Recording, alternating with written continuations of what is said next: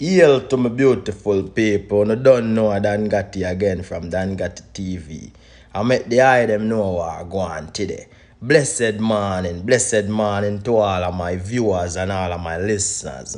And if you don't notice in a lot of this, I say my viewers because I have YouTube also, I have Instagram also, and I also expect always listening here to have a visual image of what Dan Gatti is saying or what Dan Gatti said or what Dan Gatti been saying. Alright?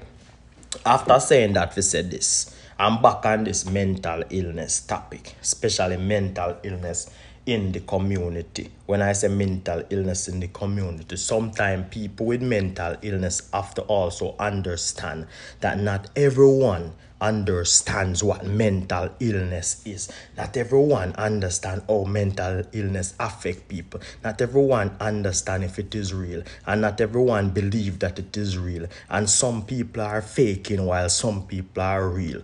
But I already say, woe be unto who faking their mental illness, their mental sickness, and their mental stability. You understand? I also goes back to say there are many people out there who have not been diagnosed, some who have misdiagnosed, some who have not been diagnosed for that mental sickness to let people know that hey, listen, my mind is not normal like everybody else own, right?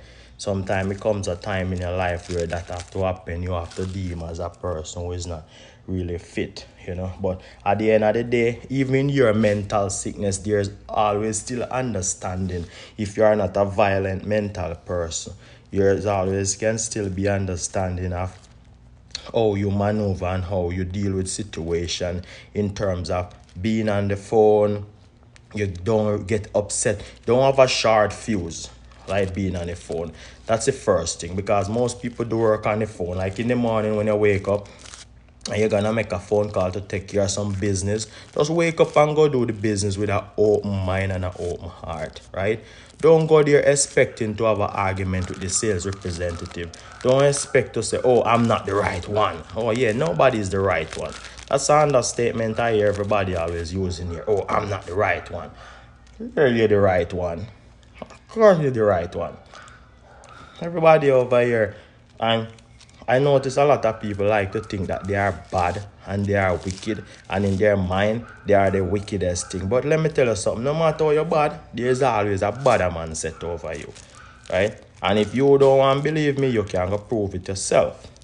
Because the fisherman go see and tell us to sea deep. If you still want to go check it for yourself, you can go. That is not my problem. You understand? Next thing, you have a lot of parents who are not telling their kids the right thing. And say, when I say not telling their kids the right thing, I mean they are not telling them right from wrong. When your kids are wrong, learn to tell your kids that they are wrong. It will help them while growing up in this mental sickness and this world.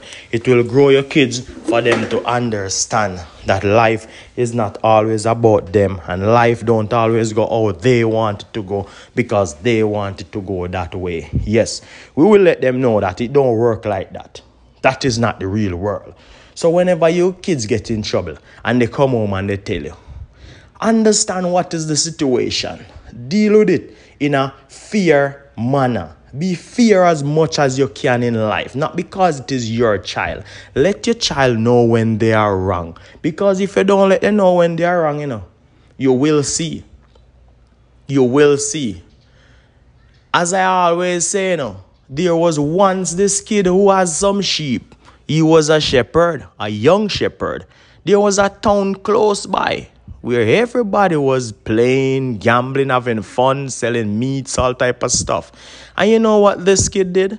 He went to his bush and he was in his farm with his sheep as a good little shepherd. And what happened? He started shouting, Wolf, wolf, wolf, wolf.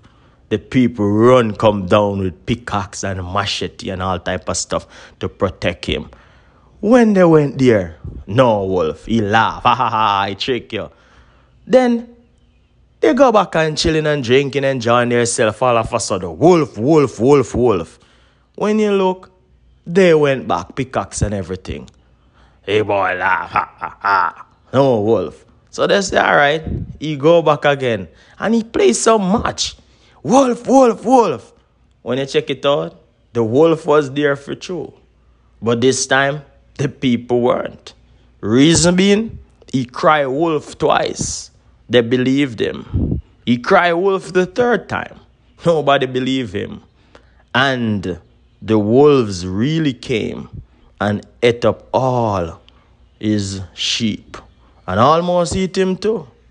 So the moral of the story is do not complain if there is not a problem and a legitimate one.